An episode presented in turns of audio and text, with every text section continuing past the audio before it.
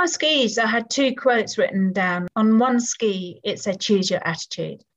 No matter what happens to us, we can choose our attitude, right? The moments between an event and our response to it is our choice. And as Viktor Frankl said in Man's Search for Meaning, the last of our freedoms is the freedom to choose and to choose our attitude. And I really believe in that. And my choice was to step up, to hold my head up, to deal with it, to carry on, to laugh, to do everything I could to manage it. Welcome to Salish Wolf, a podcast bringing you inspirational stories of extraordinary endeavors. I am your host, Todd Howard. Just south of my Vancouver Island home is a tiny archipelago on which for nearly a decade lived a most astonishing animal a lone wolf. Takaya, as he would be named, survived and thrived in an environment where likely no wolf had ever set foot. In the process, he captured the hearts of a community and showed us even the most unlikely is possible. His story is not dissimilar to those of the individuals interviewed on this podcast. At some point, they each had to turn to their inner lone wolf. From there, they were able to lead and inspire. My intention is to share their journeys to help you discover your own inner greatness and peace.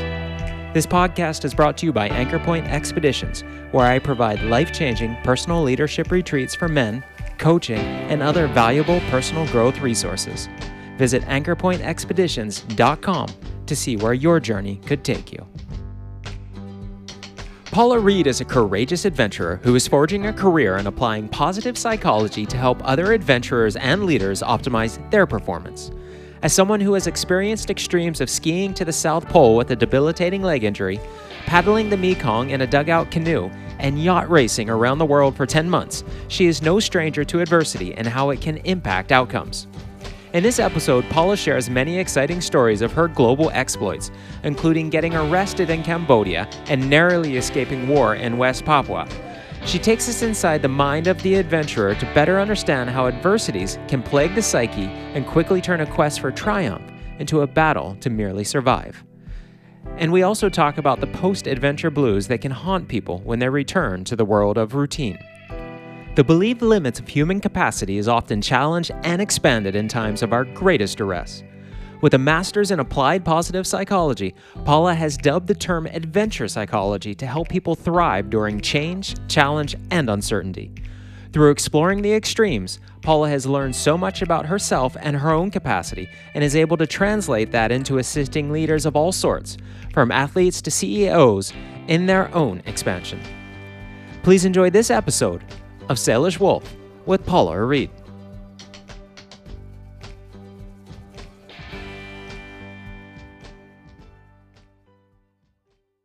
Paula, welcome to Salish Wolf. Thank you. I'm really looking forward to our conversation, Todd. It's great to have you here. I want to acknowledge Jordan Wiley, who's a past guest of mine who spoke very highly of you in an interview I did with him and his crazy paddling trek around UK. He said you were very helpful in that. And he recommended you for the show. And when I started to look into your background, I've got to say, you are crazy. And I'm very impressed. We'll come back to the crazy things, shall we? I disagree. well, let's let's talk a bit about what it is that uh, you did to help Jordan and other athletes who are on, I guess, adventure quests. You are an adventure psychologist. What does that mean, and how does that translate into real world? Okay, so it's quite an unusual phrase, and I doubt if people have heard of it because I've kind of made it up. But okay. one of my, uh, yeah, absolutely. One of my goals in life is to see adventure psychology properly named and recognized as a separate discipline to sports psychology. So for me at the moment, it means using my master's degree in positive psychology and mashing that together with all my adventure experience and creating something that I call adventure psychology, which is really how to survive, cope, and thrive enduringly and sustainably whilst also dealing with uncertainty, change, and challenge. So, if you can picture an adventure as opposed to a sport, it's longer, more enduring, and has more uncertainty and quite often challenge or adversity involved as well. So it's a psychology to help us mentally survive, cope, and thrive in difficult times. Okay. Did you say positive psychology? Yes, You- my have a- master's degree was in pl- applied positive psychology. Okay, what is that? That sounds interesting. That is about optimum human functioning and flourishing. Oh, I like so that. So, yeah so so for so many years now quite rightly too a lot of research and investment has gone into what we know as traditional psychology which is essentially uh, supporting people who need some mental support whether that's anxiety or depression or ptsd or whatever it is and that's especially after world war one and world war two um, certainly in europe anyway um, and then 20 years ago, Martin Seligman launched positive psychology in the US to redress the balance a bit and put some more focus and research into what makes us human beings optimally function and flourish. And you can imagine if we get that side of things right, then we'll, we'll need less of the traditional psychology. Because in theory, everyone was would be like super fit mentally um, as if we'd all been up the gym every day for a week or something. So it's an interesting one. And it's about hope, optimism, uh, goal setting, resilience, post traumatic growth instead of post traumatic stress disorder. So it's a positive, constructive outcome no matter what the circumstances. So, had you just shared that with me, optimum human functioning and flourishing, I would have thought that is the definition of psychology in general. So it, it seems interesting to me that we have this, we have to have this new kind of niche of psychology, which is positive psychology, which seems to be heading towards the same end goal that I think psychology should be heading for in the first place. But I guess traditional psychology, as you said, is kind of more based on dealing with negative things and is it, it what is it just about to bring back the status quo It's um, we talk about it's a bit of a harsh assessment, but we talk about a scale of minus 10 to plus 10.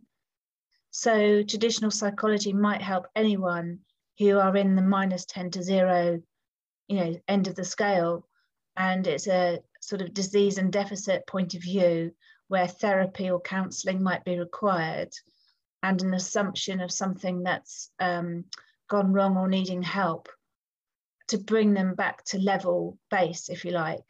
Whereas positive psychology is from zero to plus 10, kind of assuming nothing's fundamentally uh, broken, if you like, although I don't obviously call people with any uh, mental health needs broken, of course. I'm just being um, stark so we understand the concept.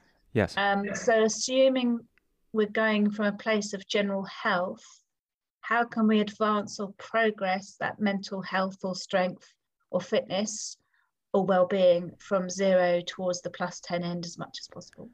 okay so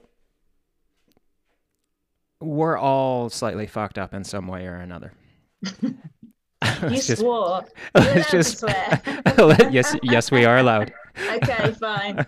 I was being so careful up to that point. And I haven't even answered your first question, by the way, but I'm sure we'll come back to that. Yeah, I just want to be frank with that. And so, if, and especially on adventures, like something that Jordan was doing, paddling for a hundred plus days around UK, including trying to get around Scotland in the dead of winter, that brings up a lot of personal shit. Yeah. And if you're in positive psychology focusing on zero to plus 10, what happens when that person slides back through this hardship and an adventure into minus five or minus 10? Because it's bound to happen. Um, so you are asking some tough ones here. Let's so so there might still be a base competence in someone. So let's take Jordan, for instance. He, he may he may generally be healthy, but just slip a bit backwards, which, as you say, we all can do. So if it's a sort of temporary um, dip, then he may still have a fairly healthy functioning system. And if I can just um, suggest um, a tool or a technique or a, what we call a PPI, which is a positive psychology intervention, um, just to bring him back up, then great. If, however, there's a there's a sort of more systematic overall um, challenge uh, from minus 10 to zero, then they possibly might benefit more from traditional therapy or counselling, which I'm not qualified to give because um, as a as a coach, as a positive psychologist, and as an adventure psychologist, really I should stick to what I know and my expertise, and not not um, delve too much into the side which I'm not uh, obviously trained to do. But now and again, if it's a dip or um, if I've already got a really good working relationship, like I have with Jordan, and I feel like our partnership was working well, and that I knew him well enough to be able to suggest some positive um, or constructive at least tips, then then a dip now and again below zero is okay. Does that make sense? It does. It does I don't bring deal up... with deep, deep difficulty. I'm not trained okay. to. It does bring up another question though, in that do you pre-screen then your potential clients before you work with them and they set out on these adventures? Um, only in so much I have a, a conversation with them. Um, I don't use any clinical tools to assess their psychological health. However, obviously, if something comes up that would alarm me or raise some red flags, then I would then perhaps suggest um, a different interventional person to help them. Um, but you know, life, to be honest, life is generally tough. Um, we're all dealing with shit, as you call it, all the time, right? Um, there's always some sort of trauma or adversity that we're struggling to cope with or grappling with. So, um, so I'm happy. I'm happy supporting to a certain extent um, various situations and contexts. I just I just can't deal with the deeper end because right. I'm not trained to. At what point do you typically come into the picture for someone? Is it when they are planning an adventure? When I know in Jordan's case, I think he was already out on the adventure when you came on board his team. How does that normally work for you? And and do you normally stick around to see the adventure through to completion? And then is there follow up after that? So, to be honest, I don't always just work with adventurers. I actually work with people. Everyone, um, adventure or not, can do with some adventure psychology, which is essentially how to cope, survive, and thrive in difficult conditions. So, I actually work most with um, business leaders. Uh, so, but going back to the adventurers, ideally, I'm brought in pre departure, which I was with Jordan actually about okay. a month before he left. Um, and quite often, an adventurer doesn't know they want what I do because it's not a common term and it's not a um, established discipline. So with sports psychology, you might get a professional athlete or professional team who know that sports psychology exists and know the benefits and maybe proactive seek it or ask for that support. Whereas with adventurers, uh, or even normal people in life, they don't really know adventure psychology exists and they don't necessarily know they want it. And Jordan's the first to admit that from the outset, he never would have thought about asking for this sort of support. He never thought about the element that is the psychology of what he did. And the natural inclination is to sort out your kit and your physical fitness. But so much of it, especially an enduring challenge such as his, is, is the mental side, the mental toughness the grit, resilience, reframing, determination, goal setting, motivation, and all that. Um, so ideally for me, I get in before somebody goes on on an adventure, but I actually also work with people in their normal everyday lives who are just generally having to adapt and evolve through difficult conditions. I want to come back to the normal everyday life type of situation, but just to continue on with the adventure. Yeah how do you support someone who is in the midst of an adventure? So let's take Jordan because he was at sea quite a lot physically, uh, sometimes mentally, probably as well. Um, I I gave him um, he, he he used to take the Mickey out of me because I used to give him three tips or three thoughts each time, but um, before he left, I gave him three tools to um, to concentrate on uh, and to, to practice with. And then through WhatsApp, actually, I was there for him constantly, potentially. So we had frequent um, comms through WhatsApp, sometimes once a day, sometimes more than that. And I would be supporting him in the moment. So if he had a shit day or if he had a brilliant day, or if he was pondering something or, or hurting for some reason, then you know we'd we'd do some WhatsApp chat. And whether that was laughter and humor and photos and and silly messages, or whether it was a genuine, proper, you know, tip or thought, um, either voicemail or, or text, I would do that with him regularly. And then every uh, two weeks, I think it was, I also sent him a list of questions and I, I filled out a spreadsheet basically answering lots of questions about how he was doing. So I could also track his mental health throughout the whole expedition, which was about three months long. And then after he came back, um, I further followed up and tried to support him as best I could because after an adventure, you can get the post adventure blues, and it's quite a hard time to adjust back into society when you've been on a some sort of heroic quest. So there was some after after adventure support as well. Hmm. What does the post adventure bu- blues potentially look like, and what is the strategy that you typically use to help people through that?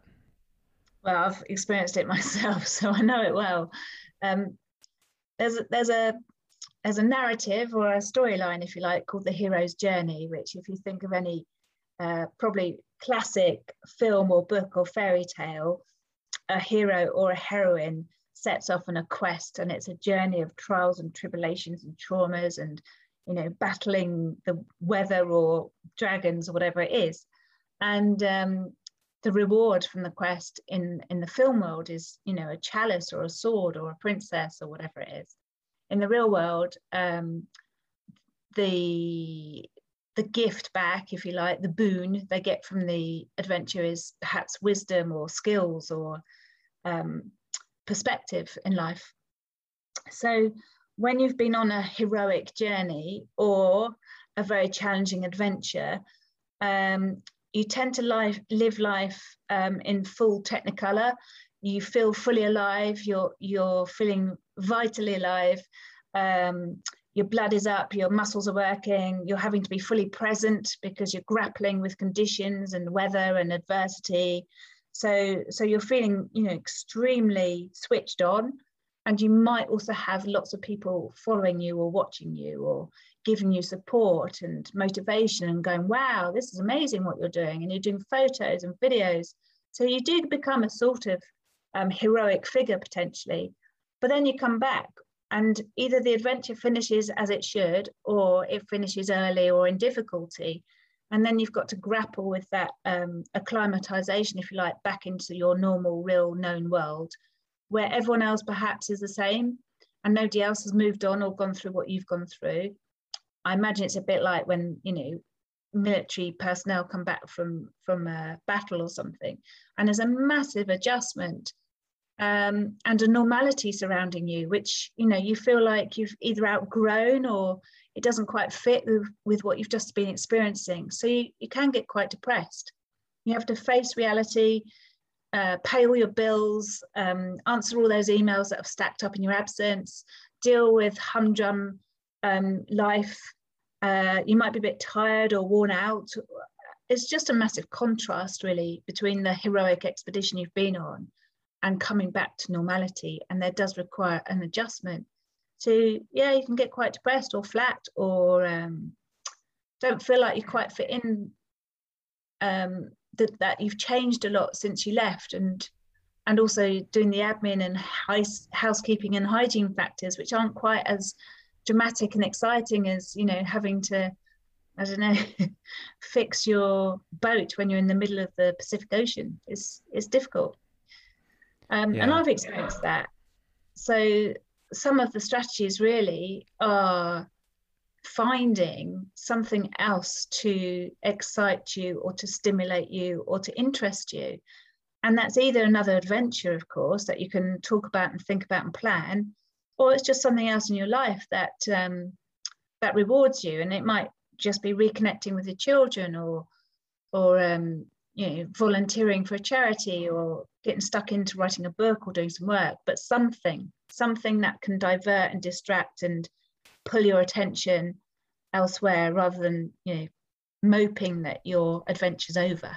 It really is fascinating that people can endure such extreme hardship live on the edge of life every moment and then when it's over it's the things like emails Hmm. and as you said the administrative tasks that can be overwhelming the mundanity of life can come in and really just yeah. n- knock them over after they've been on such an extreme adventure yeah i'm i'm wondering though and this may be the gap between positive psychology and traditional psychology you said that often people will then look to the next adventure uh, to divert and distract but potentially in that post adventure blues or darkness, wouldn't there be an opportunity for inner exploration and potentially healing? And are some of these adventurers basically denying that possibility by going to the next and to the next and to the next with distractions? And I yeah, think Jordan, yeah. Jordan and I talked a little bit about this, I think, as well.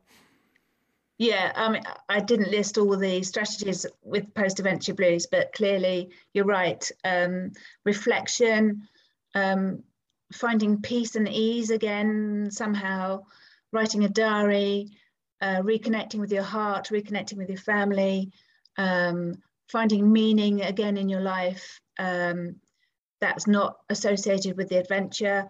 Quite often, writing a book or speaking at conferences can help you process what you've been through and what you think about it. Just even talking to a friend about it can help you process it.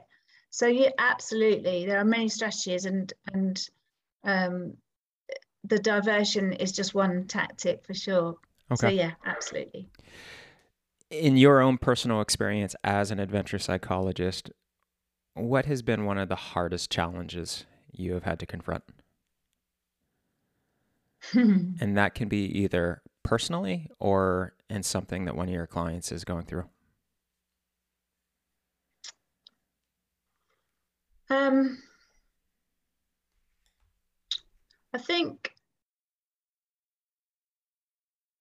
I think one of the hardest things to deal with from my end of things is is a is in a client or even in myself um, where there's a lack of openness or porosity to learning, development, growth, being present, taking on board some feedback. You know, if there's an absolute, you hit a brick wall um, for whatever reason.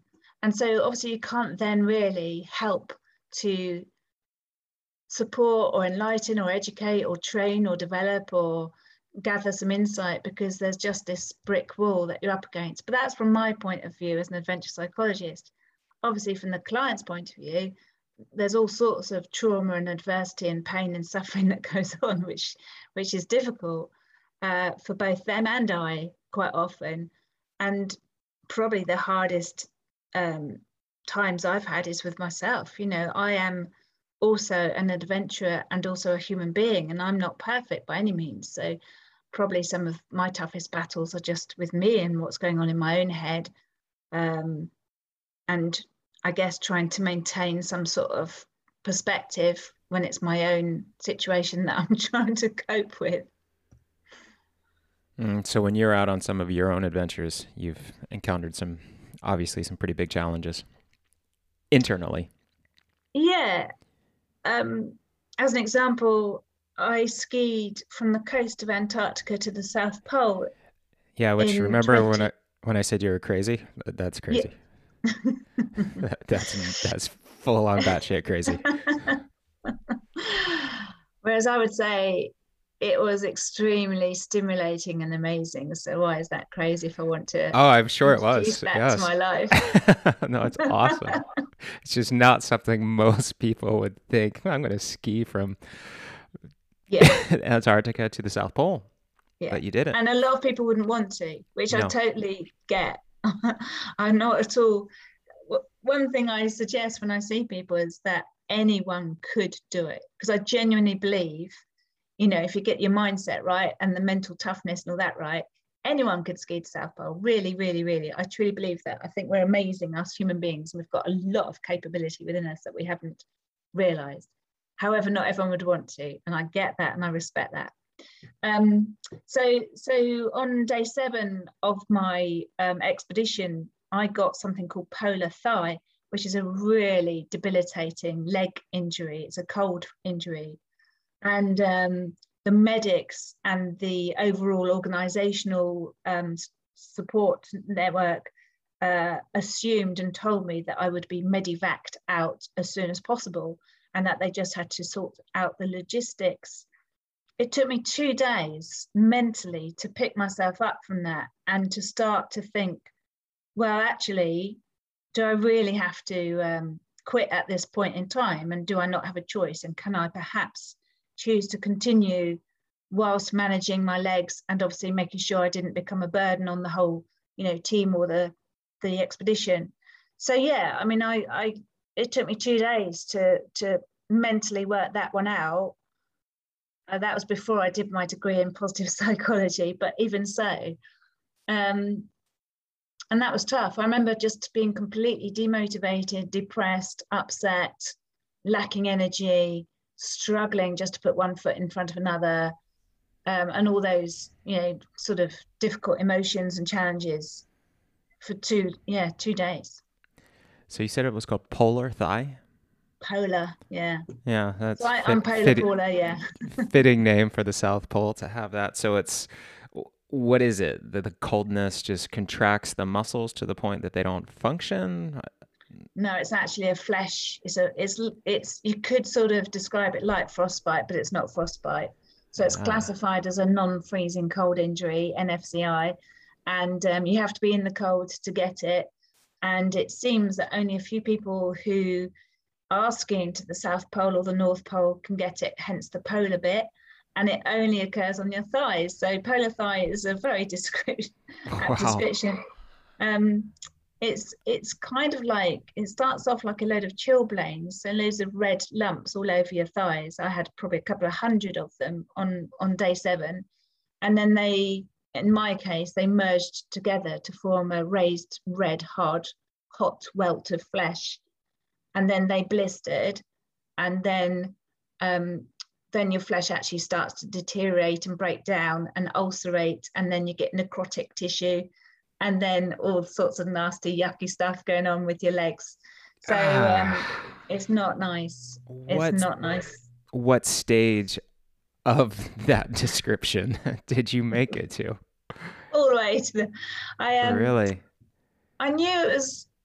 We'd been warned about it. You know, the medics before we left um, briefed us on all sorts of things that obviously could go wrong when you're in Antarctica, and and it was the big one. You know, don't get polar thigh. And one way everyone felt to protect yourself from it is to wear a down-filled um, kind of skirt over your clothing. So we had a base layer, thermal base layer, then a windproof outer shell. And then it was also suggested we wore a down-filled skirt, which we all did over our legs. But it still didn't, unfortunately, stop me from getting it. Um, and it's a fairly recent phenomena they're not 100% sure exactly exactly what causes it and what the actual um, description is but there's something along the lines of obviously being in a cold environment the scissoring motion of your legs because you're skiing rather than climbing a mountain they don't get it like on everest or on, on in a cold mountain it's only on the skiing really? trips that it seems to happen so something around the scissoring of your legs 12 hours a day whilst rubbing against your base layer and the friction that's caused perhaps from that pulling on the fine hairs of your thighs maybe and the size of your thighs because they're both muscled and fat to be able to ski to south pole. So as your thighs push forward for each skiing step probably your clothing um, has to stretch and thin as your as your legs push forward. So you've got less protection and more mechanical abrasion through that whilst in a cold environment, whilst doing that for 12 hours a day. So there's something in that mix that's going on. So you went all the way through to the necrotic stage? I, yeah, I had rotting legs by the time I got home and MRSA, which was, you know, quite uh, nasty as well. Smelly, so, rotting legs. Oh, uh, I hope nobody's so, eating while they're listening to this. so this was day seven. Mm. How long was the expedition? 46 days. So, holy shit. So I just cracked on. So by the end of day nine, I'd kind of worked out in my head that I didn't necessarily have to quit. Um, I still needed an intelligent conversation about it, which I had that night with the medics and with the expedition company. But I said, Do I have to quit? Because it was an assumption, and everyone else, I think, had quit before me. And they said, Well, not really. And I said, Well, okay then. Um, they said you, you need to manage any infection and you have to manage pain. Well, out in Antarctica, there's hardly any risk of infection. It's a pristine environment in minus 40 degrees with just snow and ice. There's no dirt. Um, so, kind of no germs, really. Um, so, the infection thing wasn't a huge deal. And the pain thing, I'm good at pain. I can do pain. and, uh, you know, I just had painkillers a lot. So I managed that. And um, the only other thought was whether I ever became too slow or too much of a, you know, liability, I suppose. But I managed that as well. Was there any potential risk of it spreading, of doing irreversible damage? I think of necrosis of the flesh of the thighs, and I just like think, wow, forty days of that, like you're gonna lose your legs. Was yeah, no, I kept an eye on it. I'm I'm pretty sensible, so I I checked it out every day. I'd get a mirror out to look at the backs of my legs. Um, there was a medic in our team who checked it out every now and again. I kept an eye on it, and I'm and I'm not I'm not um, don't welcome risk and losing limbs into my life. So, and it obviously deteriorated. So it just got worse and worse. But by the end, I had a lot of open wounds. Um, and then the you know, damage kind of carried on when I got home. So it was five months of bandages and oh. Painkillers and tramadol, 12 tramadol a day which was quite nice actually. That dealt with the post. That was uh, that dealt with the post adventure blues quite nicely. Um, so there's a lot going on, but I was constantly aware and making decisions about me, and I think that's partly, you know, some some adventurers get a lot of flack for being too risky or or death defying or you know I don't know, welcoming risk or danger into their lives. But actually, I believe most people are good at being risk aware and managing it. And that's, you know, that's what we do when we go on these expeditions.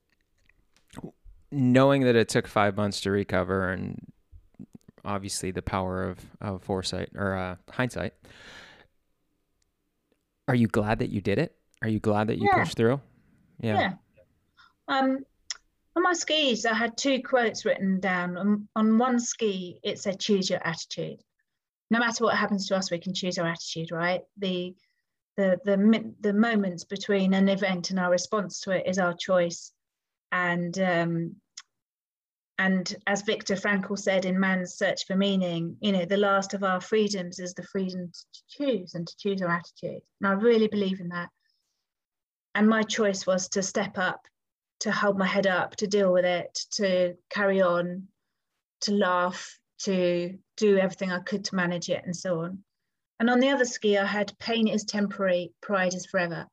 Because we all suffer now and again, but how we deal with it and what we achieve and how we cope and stay respectful or courteous or kind or strong, that's what stays with you. And although it was physically painful, that's okay. You know, it, it, it's added a chapter to my life that was especially interesting. I met a lot of interesting people because of it. I've got a story to tell, but actually, the main thing is I can I can hold on to that sense of achievement and I'm proud of the fact that I had the right attitude on the trip and that I completed the whole challenge. Um, and I think completed it kind of logically and intelligently, despite having two legs that were quite painful. What did you learn most about yourself? Um, I already had the belief, but it was it became stronger that people generally, not just me, people generally are so amazing and that we can achieve so much. And especially with me, that you know, every time I had to dig deep and dig a bit further, there was more resources within me. And I think that also applies to everyone else too, though. So I learned that I can and that I did. And if I dig deep, there's amazing qualities and reserves of energy and grit and all sorts in me. But I also definitely apply that to everyone else too. And was there anyone you mentioned a medic? Was there anyone in particular on your crew who said something or supported you in a way that was crucial in you pushing on? In other words, did anyone play the adventure psychologist role? Uh, not on that trip. I, in fact, the opposite happened a bit um, where people um, perhaps made me weaker with their comments rather than stronger. Um, so it was mostly within myself that I pulled it out of the bag eventually. Uh, I don't think, to be fair, the others quite realised how bad my legs had got. And after we landed back at the, the base camp, um, I was showering and trying to pull off all my dressings, which was quite painful. And one of the other guys in the group realized he, he looked at my legs and he was completely shocked at how bad they actually were. So I don't think they quite realized how bad my legs were. Um, but also, yeah, there was there was comments that made me feel weaker and less capable and less strong rather than the other way around. Hmm. Testament to your strength. Eventually, yeah. Did take me two days. Don't forget to work that one out. so, pain is temporary, pride is forever. Pride cometh before the fall. Does pride ever play a negative role in your adventures or in those that you are assisting others on? Yeah, great question. And and yeah, of course, pride can be too much, and I'd perhaps link it to ego actually. Um, and I'm not perfect, as I said. I I can perhaps be too um, full of my own self-importance or pride or whatever sometimes. But generally, I think I'm pretty good at the that at the humility bit, and I'm quite often given the feedback that I'm very accessible as a as an adventurer um, try not to put myself up too high with it. So, so the phrase "pain is temporary, pride is forever" is just a, a, a, catchy phrase. I think it's more about achievement and um, a sense of achievement rather than being proud as such. And I personally believe that both courage and humility are brilliant adventurous qualities that are possibly forced upon us when we're we're on our adventures, um, and are both amazing leadership qualities. So when I bring adventure psychology into leadership, I talk about those two concepts quite a lot because I think in order to lead or go on an adventure, one needs courage to push ahead and and um, deal with challenge or adversity or pain, and even just make decisions to put one foot in front of another but also a lovely humility to just bring us back down to earth and make us realize perhaps how amazing nature is or or the fact that um, there's lots of other people out there who can be helpful or useful and we're not we're not solo you know solo heroes so i yeah i think courage and humility together are, are fantastic and i'd like to think i practice both as much as possible how did you get involved in the adventure side of things to be personally going off on these adventures?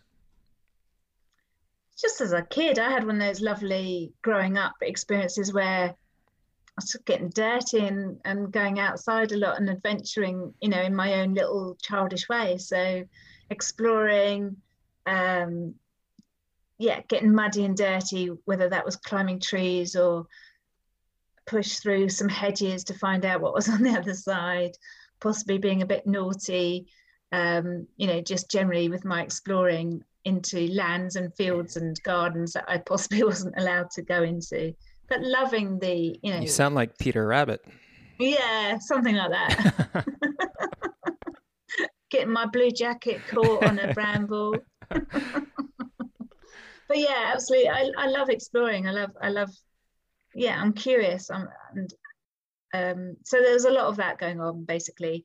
And I grew up, you know, with brilliant parents who just generally supported me. And even though being a girl in the 1960s, 1970s, I just felt quite free and um, able to do what I want to do a bit and yeah, explore, get dirty, do my own thing. And then I went to a big um, comprehensive school, which which was just like thousands of kids from all different walks of life. And I think that was a good experience for me, not too precious, uh, lots of, um, again, rebelling perhaps, and a few detentions and things like that. And then when I was 15, I went to India with the school, which is pretty amazing because we went for a month and it was very basic and very sort of traumatic actually as a as an experience, but my school was pretty um, courageous and took seven of us out there when we were 15, and it was quite hardcore. And I kind of rose to the occasion really and enjoyed the challenges that India brought me and realized that I loved the fact there was a different culture, different geography, different climate, and that life was quite tough and we can rise to the occasion when we need to. What was somewhat traumatic about that experience in India? Um, so I'm talking, I'm going back to the 1980s probably. Yeah, probably 1984, 1985. And where we went to, it was very rural. So I'm not sure that some of the places we went to had even seen a white person before. So very simple, basic living and lifestyle and you know we lived with the indians um, it was just quite a shock when you're 15 and you didn't really know any, anything different um, lots of sights and smells which were pretty shocking as well especially in what was bombay in those days what we saw you know cruelty to animals and lots of suffering and um, you know, disability and poor living conditions and dirt and squalor and disgusting toilets in our point of view and stuff like that. It was hard. And then we also camped once um, where there were some tigers, and I remember having a massive conversation about whether that was okay or not, um, and a little bit too much local attention from some of the uh, some of the men because we were kind of young and 15 and yeah all sorts going on yeah and yet you identify that as a formative experience for you. What kind of came out of that? I think I think the the two teachers we were with were slightly disconnected from what was actually going on. So the students themselves rallied around each other and we came up with our own solutions and ways of coping and I think I became a bit of a um, leader figure on how best we should cope and deal with some of the stuff that was going on. Um, and it felt quite natural. So I kind of facilitated or led a lot of the solutions and um, yeah, attitudes that we ended up using to be able to cope with it all.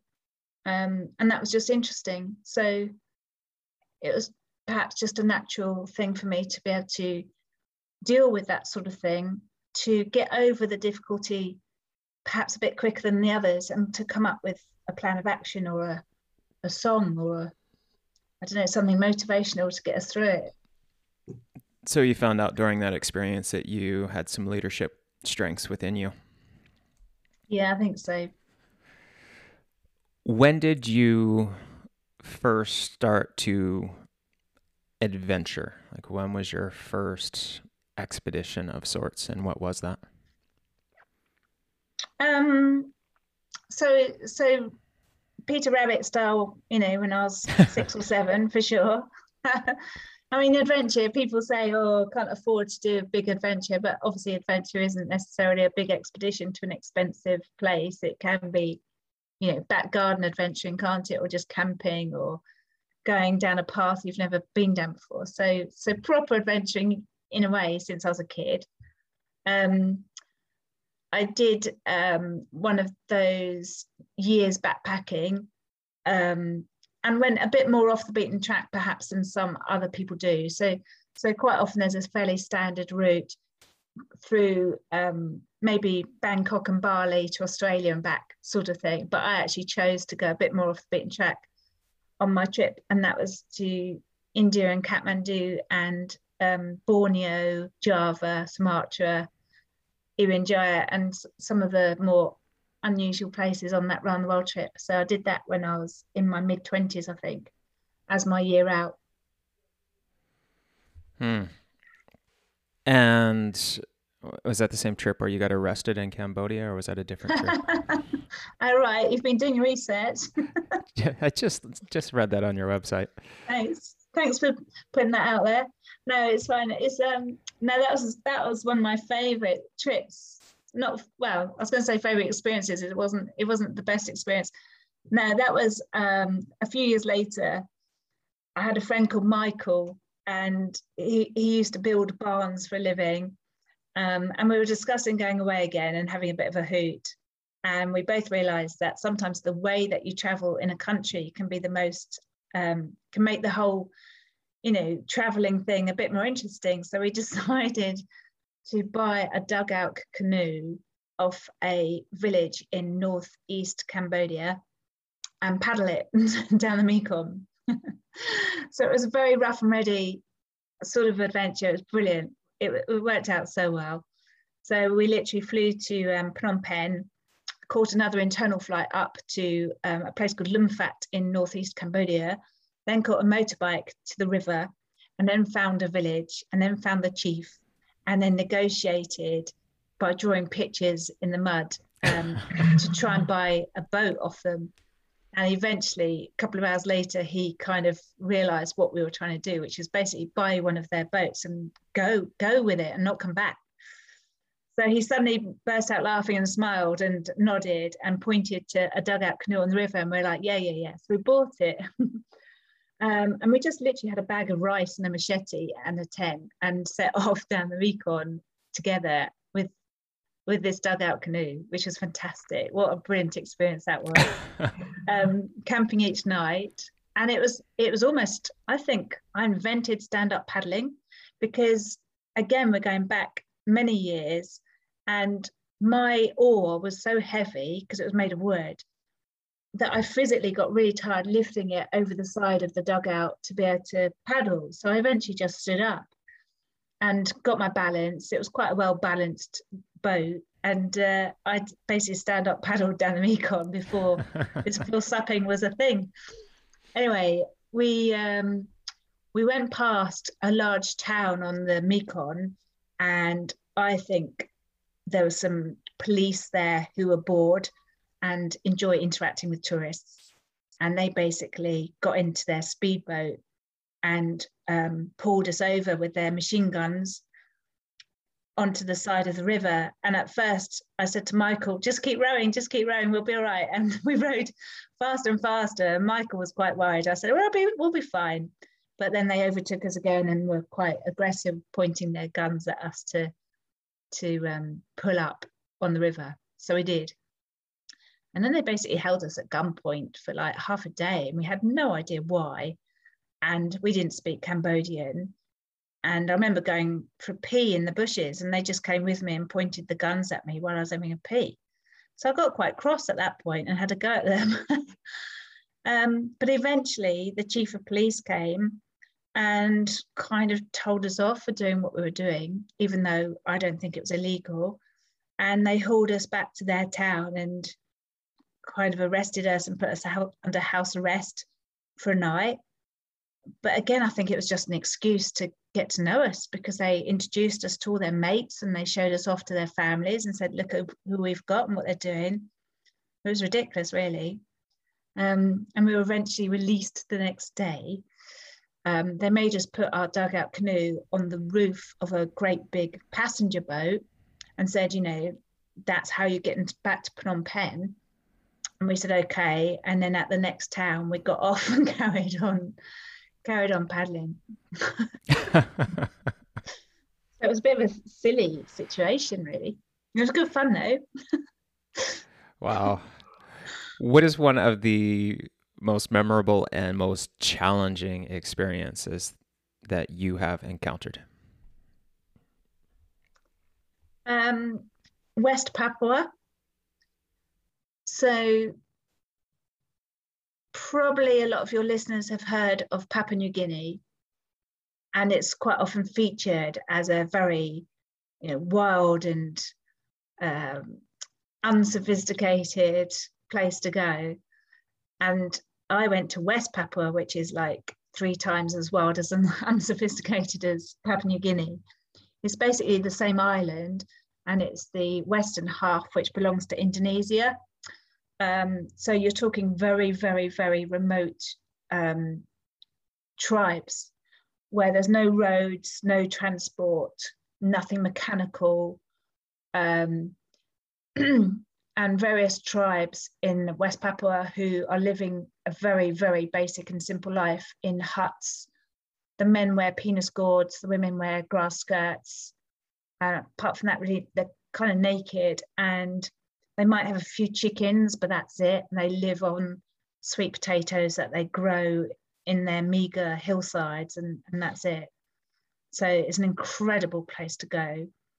I I trekked around there for about six weeks. So physically, it was very demanding because it's quite mountainous and jungly, and with roaring rivers and rapids and you know, um, falling earth and stone falls and everything. But also interacting as best I could with the locals and trying to be kind and courteous, and you know, not give them a bad rep, not give us a bad reputation so living a very basic, simple life whilst adventuring. And they were beautiful people. But then some of the harder aspects were the fact that um, the West Papuans, I think, sometimes get um, troubled by, for instance, the Indonesian military. Um, there's some gold mines and other mines in their country which you know various Australian companies might own, and there's a bit of local trouble and misunderstanding. And unfortunately, the the power of the of the mine companies or the power of the Indonesian military is is at such an extreme opposite to these people who are who've just got bows and arrows and no clothes and they're living in you know huts so some of the most distressing time was just after that when i was witnessing on the television um, them, you know, really getting shot with machine guns and their huts set on fire when when they're just really, you know, minding their own business and running around with bows and arrows. It's awful. I'll never forget that. And this is something you witnessed after you left? It was while I was in the country, but I was in like the main town where there was actually an airport. So there was actually a television. Um, and it had all kicked off um, politics and stuff when I was still there. Um, it was just such an unbalanced power struggle. It was ridiculous. Mm. So it was hard in many ways and very memorable for, for many reasons. And I've got a massive fondness for them in my heart now. And it was one of the best experiences in a way that I've ever had in stunning country and incredible people. Hmm. That one's hard. Mm. Earlier, you spoke about using adventure psychology not just for the grand great adventures, but for the everyday smaller mm. adventures. What is that like? Or actually, just life. So I think life itself is one long journey, let's call it. Um, and it has obstacles and barriers and ups and downs that we need to navigate. And essentially, we're trying to get from where we are now to to wherever the end is. Um, and the whole of the future is a new land. We haven't been there before.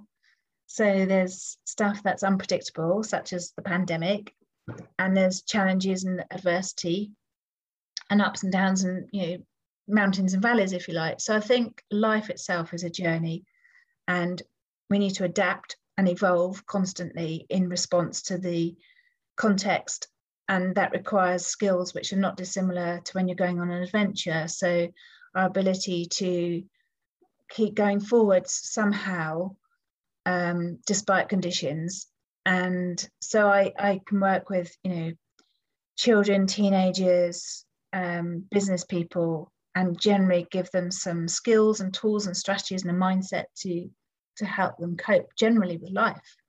But i specifically enjoy working with business leaders. So i i enjoy um, working with chief executives or managing directors or business owners because i think to lead an organization over time is is also a massive challenge or adventure or venture or quest whatever word you want to use and and that's where i work as well. So that looks like i think really just first of all recognizing that a lot of our progress or achievement is due to what's going on inside our heads it's not always physical and it's not always about skills and ability there's a lot of attitude or mindset that's applicable so big conversations around that and how much our mindset or our attitude affects our performance. Um, and that's quite often how I kick off a discussion or a meeting. Uh, and on average, on average, across many, many people over the last few years, um, I get 87 or 90% of our performance or our progress is down to what's going on inside our heads. Then there's a massive debate about skill and talent and all that which is always interesting. Um, and I look at our language and how we talk to ourselves and the narrative that we've got going on and how much language affects us and how to perhaps reframe when we're facing challenge or difficulty. So, how can we have a more helpful way of looking at things or a helpful way of thinking about things? And I get people to define success because it's not always making 10 million pounds um, and define failure if there is such a thing. And I talk about quitting and when do we know when to quit and when would be a shit quit. So what's there's all shit, sorts of things. What's a shit quit? Maybe when you shouldn't have. so if I'm a if I'm a business leader, let's say, and I've got a big venture ahead, a big project ahead, like I don't know, restructure or new product or moving the business or downsizing or whatever, um, I get them to define success in the first place beyond the numbers because business people are so used to saying about numbers and KPIs. Uh, and I get them to talk about the way that they do it, or, you know, is it at the detriment of their mental health or their marriage? And, and you know, so defining success. And then I get them to um, define failure if there is such a thing, and also what would make them legitimately stop, and what would be perhaps considered a shit quit, which would be they would regret it afterwards. What's the difference for you between quitting and surrendering? I use the word quitting on purpose because it's a bit provocative. Um, because language is interesting and and so I use the word quit because it is a bit provocative. Um, surrendering, there's acceptance, which I think is associated with surrendering. So, accepting life can be tough, accepting pain, accepting the situation is what it is. That's that's sometimes called surrendering, like surrendering to the pain, for instance. But then I I also think about the master versus victim mentality a bit. So you can be a master of your choices or your decisions or a victim of circumstances. And I and so I wouldn't think the victim surrendering is quite as um, constructive as a more considered accepting surrendering. Right. Does that make sense? Yeah, I, I, see where you're going with that, and it's surrender can be. I th- I think typically we we think of it in kind of the probably the Hollywood style of I surrender, I give up, you've got me, as opposed to in the more spiritual sense of I'm just going to surrender to what is and trust. Mm. And if you're in the victim mentality, there will not be that trust. And so you cannot just surrender into the unknowing and trust that the universe has you if you're being a victim. Whereas if you're coming to it from a place of a master, as you said, kind of the master of your own fate, then surrendering, I think, allows someone to fall back into that trust and just go with whatever is going to come up and know that it's going to work out. Yeah, there's also another element, I suppose, which is the choice to surrender, which is also quite a strong surrender, if you like, which is where you can choose your battles. So um, I sometimes talk about what you can control, what you can't control, but also what's in your area of influence. And if it's in your area of influence, then choose your battles. You might not choose to fight every fight because it's exhausting or it would take up too much time or energy or whatever. So I think that's a positive surrender where you've chosen not to fight that battle. And I also talk about when you're in survival mode. So when circumstances are so tough that it makes sense to hunker down, um, then I think you can also then surrender a lot in order to just look after yourself and survive and get through the day. And I think that's a legitimate surrender too. So it's interesting. I've never been asked that before, but I guess there's different versions of it. Mm-hmm. Well, it reminds me too of what you said about Viktor Frankl and having the the power to choose. How that's a right that can never be taken away, and I think that there can be victory is not the right word, but almost a victory in choosing to surrender as opposed to uh, being victim of the circumstances and going down that way. Yeah, which for me goes back to your legit versus shit quits in a way. Yeah. I'm still hung up on one of the things you said earlier about zero to 10 and sorry, minus mm. 10 to zero and zero to plus 10. Mm. Do you ever have to refer out clients for other work that's outside of your scope and yeah. do you do you ever just say look I, I can't work with you until you deal with this shit don't quite say like that but yeah can't work with you until you deal with this shit deal with your shit deal with your shit what's I'm that not look? working with you until you sort yourself out yeah it, it roughly yes I belong to a coaching supervision group and we're constantly checking in with each other to make sure we, we're not crossing any lines. And um, I know there is counselling and therapy out there as an option. And I know I'm not trained in that and I should not stray into that zone. Um, so quite often I'd have a conversation with the client or whoever, reflect my observation. You know, I'm seeing this or I'm hearing this or I'm wondering this get them to sort of perhaps respond. And anytime I'm particularly worried for, you know, if, if it just feels beyond my capabilities or if it feels there's something deeper going on that isn't currently being dealt with or whatever, then I will have a, a constructive conversation about it out of curiosity and occasionally, yeah, I have deferred somebody to uh, a different type of service and quite often had them back again, you know, once they've dealt with their shit, as you yeah. put it. yeah. Once they're more enjoyable to work with. Once I like them again.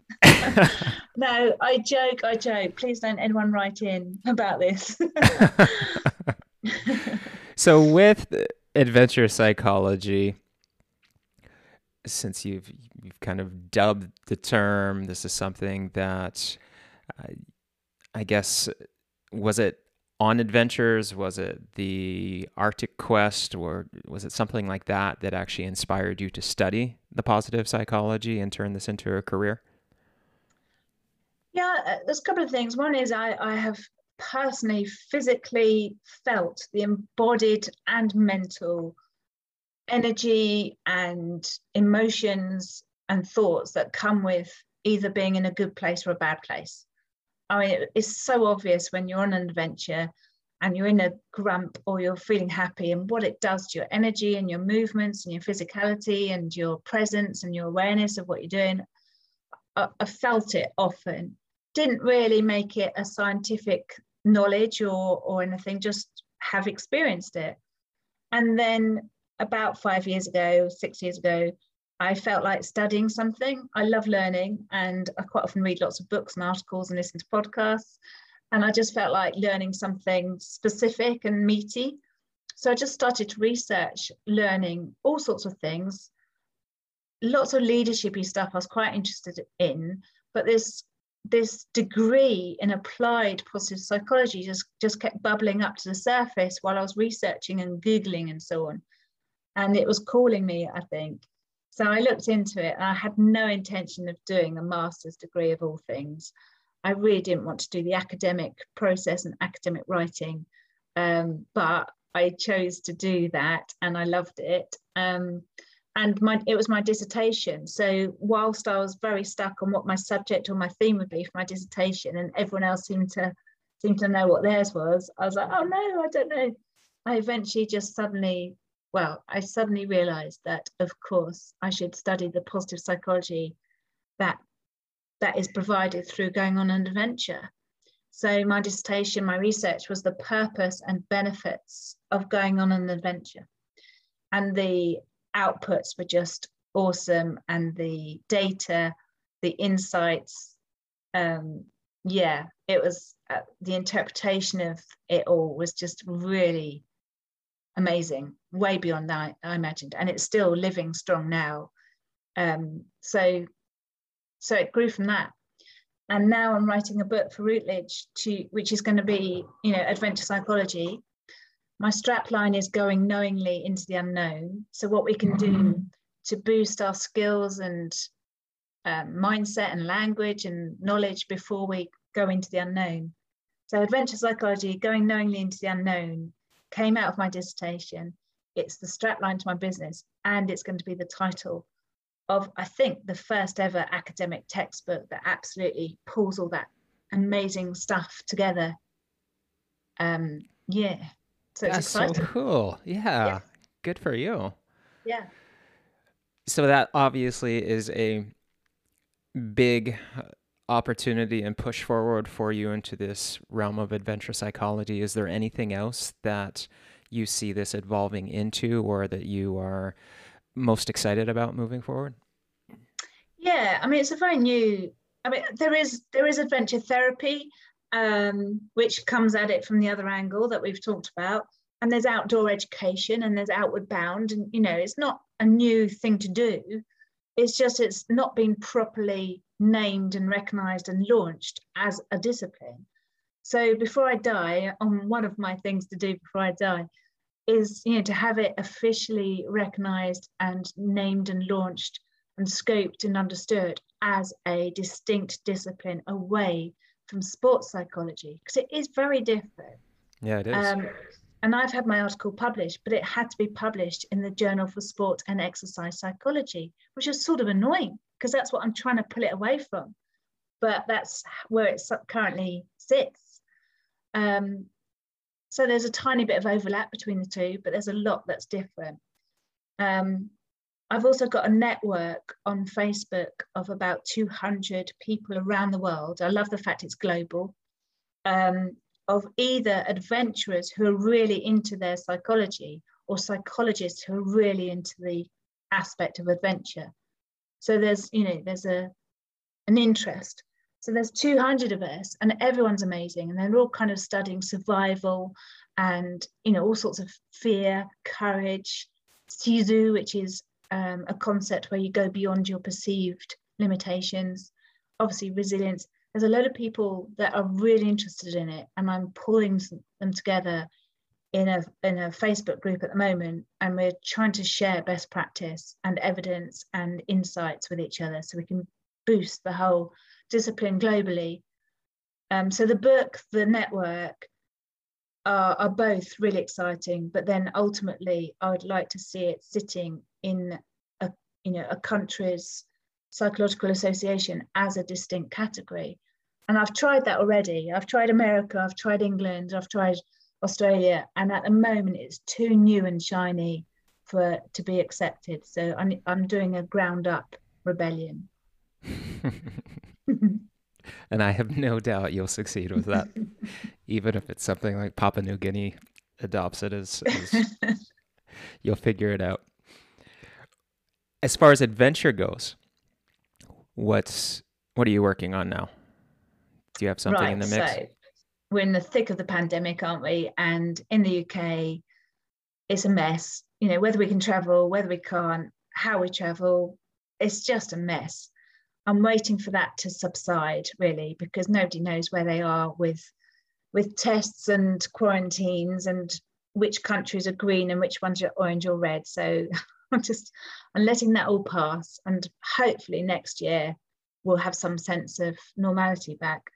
I'm in the middle of cycling across 50 countries and I've done 12 and that's the main thing that's been curtailed by by the travel restrictions so I'm desperate to get back on my bike and cycle across some more countries. Um, that's quite an easy one to make happen, really. And I, I was enjoying it. I was enjoying it pre-COVID.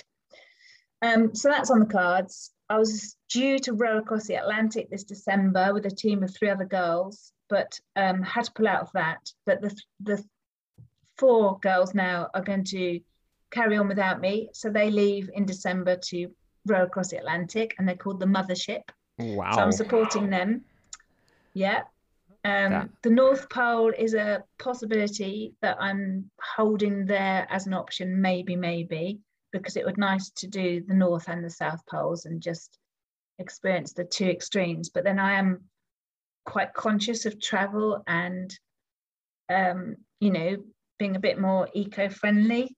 So obviously lots of adventures at home as well. Um, I've also just signed up to volunteer for a youth adventure trust so I can help. I'm really keen to help others um, have an adventurous time outdoors with some fresh air while they're sorting out their shit. Somehow that's going to fit into the adventure psychology uh, definition. Yeah. Yeah. oh, that is so great. This has been a lot of fun. I've learned yeah, good good questions, and you kept them coming because every time I pause, I think, has he got another one in the barrel? And then you shoot it at me. So you've done well. I've got I've got a team behind me off camera that just feeds ear. me questions. I love oh, I loved having discussions though. It's it it opens my mind each time, and it's good to be questioned and challenged, and also have a bit of two way you know interaction yeah. about this stuff because it's all new and it's you know, developing and it's good. I enjoyed well, it. It's interesting too because I'm just, as I said, I was hung up on the minus 10 to zero and the zero to plus 10 because I guess I'm working a lot with, especially men in the minus 10 to zero range to yeah. try to get some breakthroughs in the sense of aligning with purpose and integrity and yeah. just finding meaning in life so that Good. they can then go on and go into the yeah. the zero to plus 10 so it's interesting to speak with someone who's on the the positive end of that scale and well, I think what you're doing Todd is fantastic because I think sometimes the lens in which we work if we're coming from the other end we're assuming I think you know an issue and therefore our responses or the way we interact are coming at it from you know um, from a negative space if you like you know the the interventions the approaches the counts even the word counseling for me mm-hmm. has a mm-hmm. bit of a negative you know sort of aspect to it whereas i still i do think we can still come from the other end like you said purpose meaning goals uh, you know what motivates them what drives them what strengths you know a strengths based approach i still think we can come at it from the other end and i and i sometimes feel that if we do too much ther- therapy or counseling it can magnify the issue or challenge whereas if we come at it from a strengths based approach or a vision approach or a purpose approach um, i think it can perhaps reduce the power or the effect of the difficulty. Yeah. Well, and I think there's, as you spoke of that, I was reminded of all the traditions of various indigenous cultures, vision quests or purpose quests, where mm. men are sent out or women are sent mm. out, and and in some cases it's initiations, yeah. yeah. Mm. And so those and those are kind of the adventures of antiquity that were used actually as a form of therapy to help people yeah. to use to use the phrase again to deal with their shit and then to rise above that and step into yeah. manhood or womanhood and yeah and really align with serving the greater tribe or whatever it may be yeah and i and i believe and i know i can get some flack for this but i believe we might have gone too soft so the it's hard to know the right course of action and we're all different. I recognize that. But if we mollycoddle or cotton wool ball everyone too much, they lose that sense of self-determination or self-management or whatever it is. And I and I think we we generally have gone quite soft as well with the way we live and you know the lifestyle, the easiness. And I'm only talking about certain aspects of the world. Of course, there's many people that are still dealing with um, you know physical safety. But by and large, I think we've gone too soft with a lot of our culture and you know the health and safety police and all that sort of stuff whereas actually we need to be tested and strengthened and experience struggle and adventure and adversity in order to yeah grow and develop our muscles and get stronger and realize how capable we are actually on our own two feet yeah. without all the props of the system.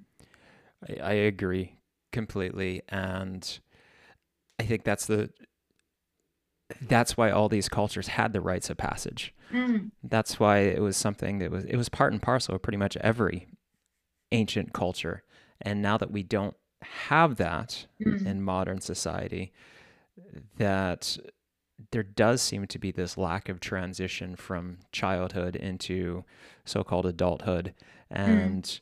I think people are living, in many cases, in a, a, phony reality, and that's often a digital reality, and it puts them. It, I, th- I think it encourages them to be more in the victim mode than in mm. this this mode of taking self responsibility and yeah even stepping into the occasional warrior mode and going out and and, and carving your own path and facing mm. adversity and rising mm. to that challenge and learning your own inner strength. Yeah, I agree. I agree. It's just, yeah, we, we've perhaps gone a little bit too PC with yeah. this stuff. And even having this conversation, I'm sitting here thinking somebody's going to not agree and somebody's going to complain. But by and large, I believe our our thinking is is the right way.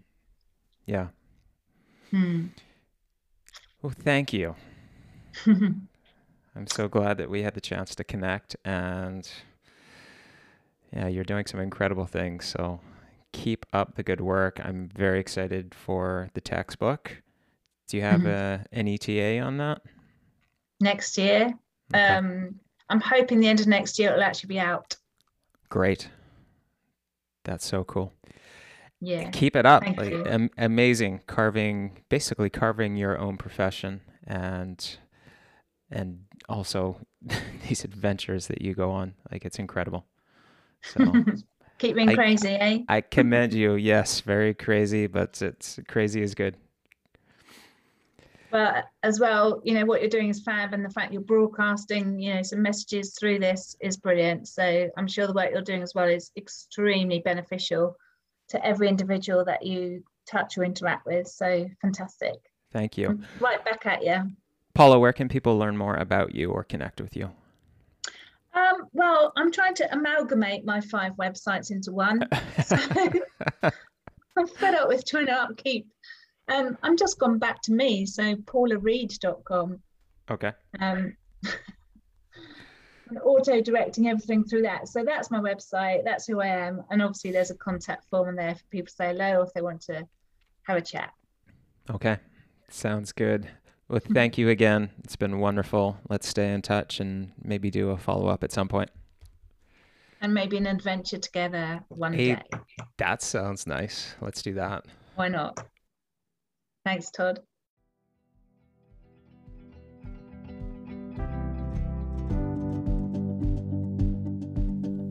Thanks for listening to this episode of Salish Wolf with Paula Reid. To learn more about Paula and her work, please visit paulareid.com. That's P A U L A R E I D.com. Please check out anchorpointexpeditions.com for information on my men's leadership retreats, men's groups, and personal development coaching. Although retreats are on hold until 2022, consider joining the Anchor Point Men's Group that meets virtually twice a month. This show was produced by me, Todd Howard, on Vancouver Island. Music was written and performed by Jason Couse of the Darcys. Special thanks to Pacific Rim College for their ongoing contribution to the show. For episodes on holistic health and sustainability, please tune in to my other podcast, Pacific Rim College Radio, at pacificrimcollege.com. If you enjoyed this podcast, please give it a five star rating on whatever podcast app you are using and share it with your friends and family. If there is a guest you would like to recommend for the show, please email discover at anchorpointexpeditions.com. You have been listening to Salish Wolf. I am Todd Howard, signing off.